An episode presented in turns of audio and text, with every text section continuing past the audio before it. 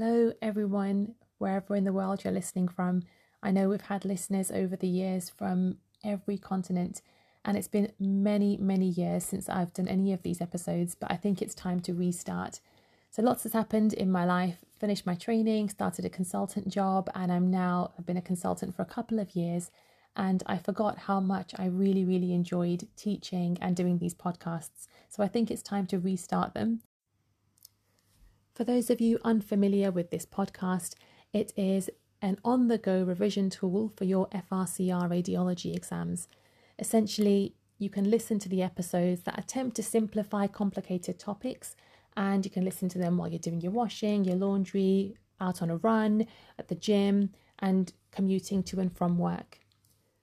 The only problem I've been having is it's been so many years since I've even looked at any exam material, I've forgotten what it is you need to know. So please drop me an email. I will open that inbox that I haven't touched in years and let me know what topics you need simplifying or help with, and I can get going. I'm planning to do a couple of episodes a week and hopefully get back on track. So let's not waste any more time and head straight into lesions of the jaw. Now, people find these quite confusing. We'll try to simplify them. We're going to start with, there are four lesions. We're going to start with a periapical cyst. The clue is in the name, periapical. It's going to be around the apex of the tooth. These are also called radicular cysts and dental cysts. And what's happening here is dental caries will cause inflammation. Inflammation becomes chronic, granuloma develops, and it stimulates epithelial cells to undergo necrosis, and you end up with a cyst. These are usually small, about a centimetre, round, ovoid lesions, and they are at the apex of the tooth. Like I've said, periapical, the clue's in the name. It will have a very thin rim of bone around it, very well demarcated. They can sometimes get infected, in which case it will be ill defined with signs of inflammation, but normally they're not. And the clue here is patients will have dental caries in the affected tooth and elsewhere. You can tell caries on imaging because um, you'll see erosions at the crown of the tooth. So, periapical cyst around the apex caused by dental caries and resulting inflammation. That's nice and straightforward.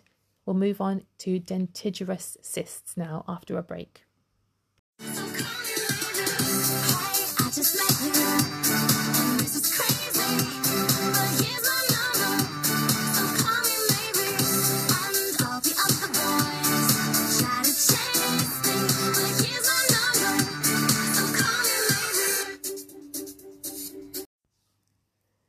Those of you new to the podcast, I do put in music and try and make it a bit like a radio show to make it more entertaining and less boring.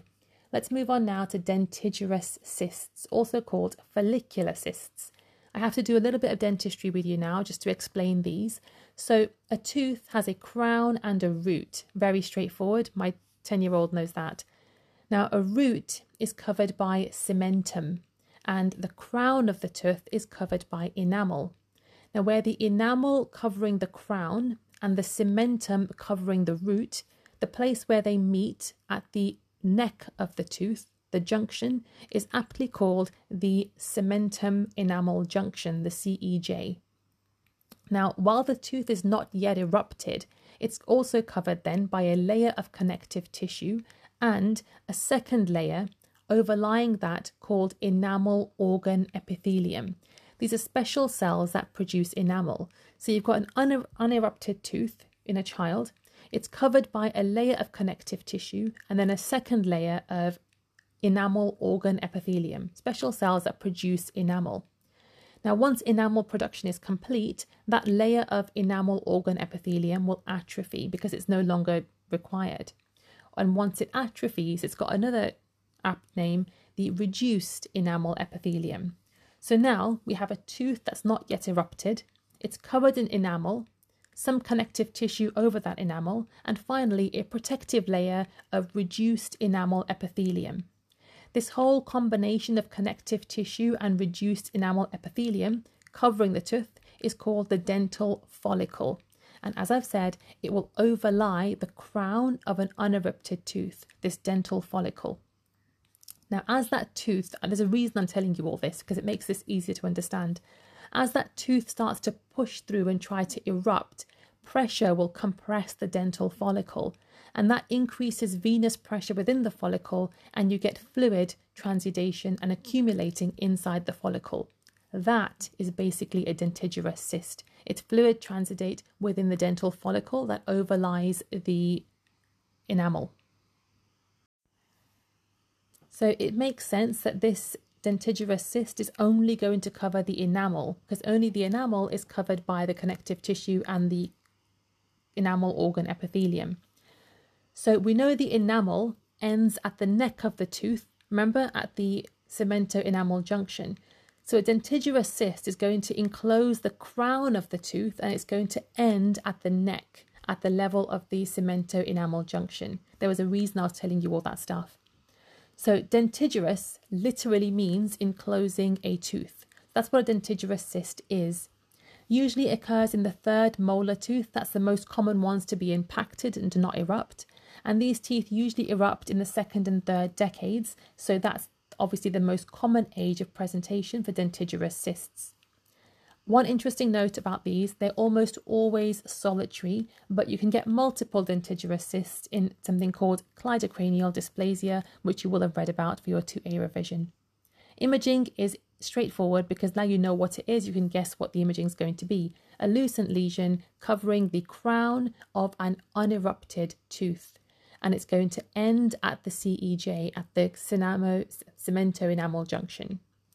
Now, often you can diagnose these very easily on OPG. They have a very characteristic appearance, lucent lesion surrounding the crown of an unerupted tooth. That's a dentigerous cyst.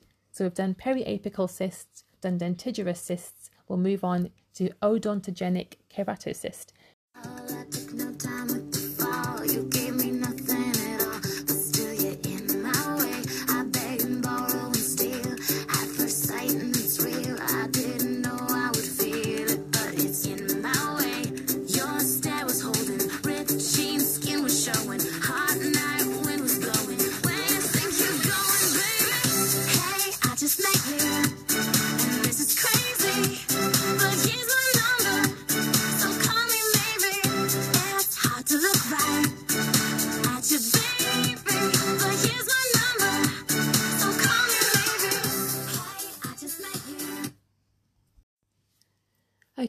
Odontogenic keratocyst. Big words, actually quite simple. Odontogenic simply means arising from cells that create teeth.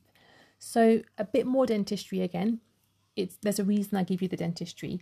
So in the developing embryo, within the mouth where the teeth will eventually appear, the oral epithelium will start to thicken and create ridges. These ridges are called dental lamina. Remember, we talked about the enamel organ epithelium in the dentigerous cyst section. Well, that will develop eventually from the dental lamina. Why have I mentioned lamina? Because these odontogenic keratocysts are thought to be derived from dental lamina. Now, pathophysiology you don't need to know, but it's been described as a two hit mechanism. There's loss of tumor suppressor genes and some dysregulation of oncoproteins, but Ignore that. All you need to know is derived from the dental lamina, hence the word odontogenic. Now, 90% of these are solitary. A small number of cases, they can be multiple. If they are multiple, that's an easy exam question. They're very, very strongly associated with basal cell carcinoma syndrome, also called Gorlin-Goltz syndrome. So that's when you have multiple odontogenic keratocysts, but the vast, vast majority are solitary. And what will you see on imaging? A very well defined unilocular lucent lesion, often expansile, thin wall.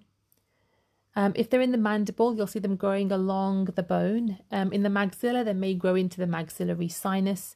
But the most important things you need to remember is the MRI findings. On MRI, they're going to be high signal on T1 because they're filled with cholesterol and keratin.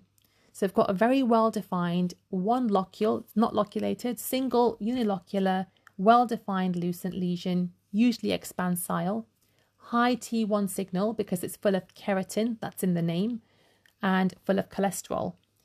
Also, the fact they're filled with keratin means they will restrict diffusion. And after giving some contrast, you may get a little bit of peripheral enhancement, but there are no solid or enhancing components in this cyst. So, odontogenic keratocyst, a very quick recap, nice and straightforward. These are derived from the dental lamina, very well defined, unilocular, lucent lesion, usually expansile. Key findings on MR, they're going to be high T1 signal because they're filled with keratin and cholesterol. They're also going to restrict diffusion. It, the clues in the name, it's a keratocyst, it's filled with keratin, hence the high T1 signal and diffusion restriction. And a little bit of contrast enhancement peripherally, but there'll be no solid components. That's it for odontogenic keratocyst. We'll move on now to the last lesion.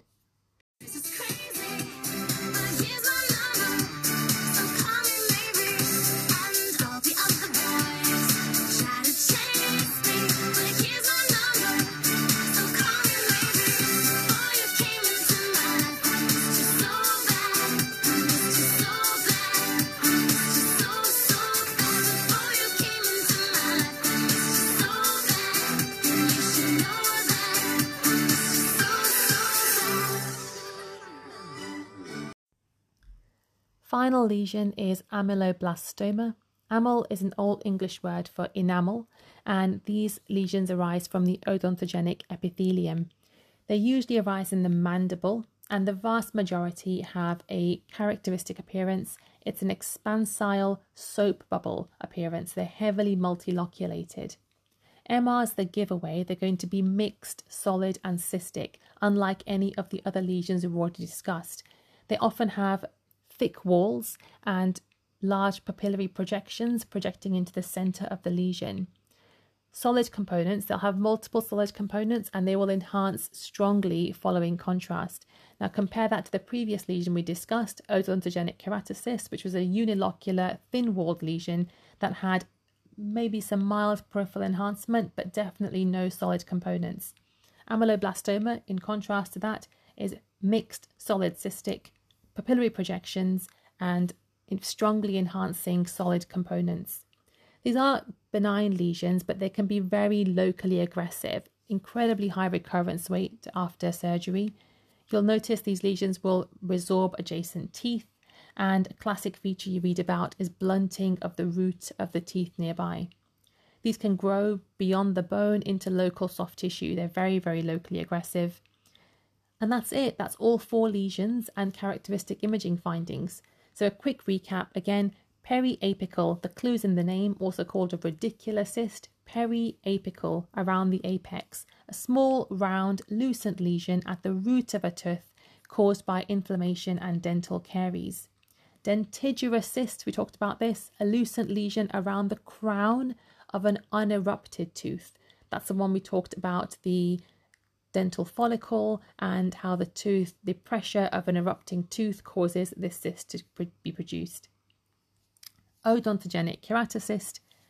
This was again very simple, unilocular, thin wall filled with keratin, so high T1 signal and diffusion restriction, mild peripheral enhancement, and ameloblastoma, very locally aggressive, multilocular soap bubble appearance, plenty of solid components, cystic components also, intense enhancement of the solid components.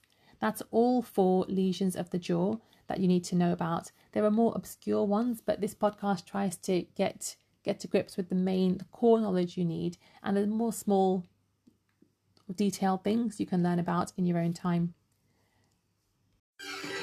It's hard to look right at your baby, but here's my number.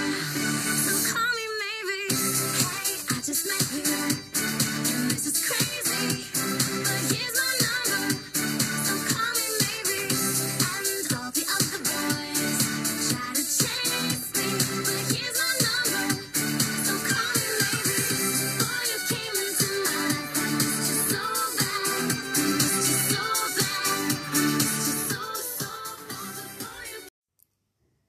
That's it. It's really good to be back. I really enjoy making these and I hope they're helpful to you. Please drop me an email and let me know of any other topics you need covering, things that you want me to simplify, and I will try and do a couple of episodes every week. It's good to be back. I will see you all very soon.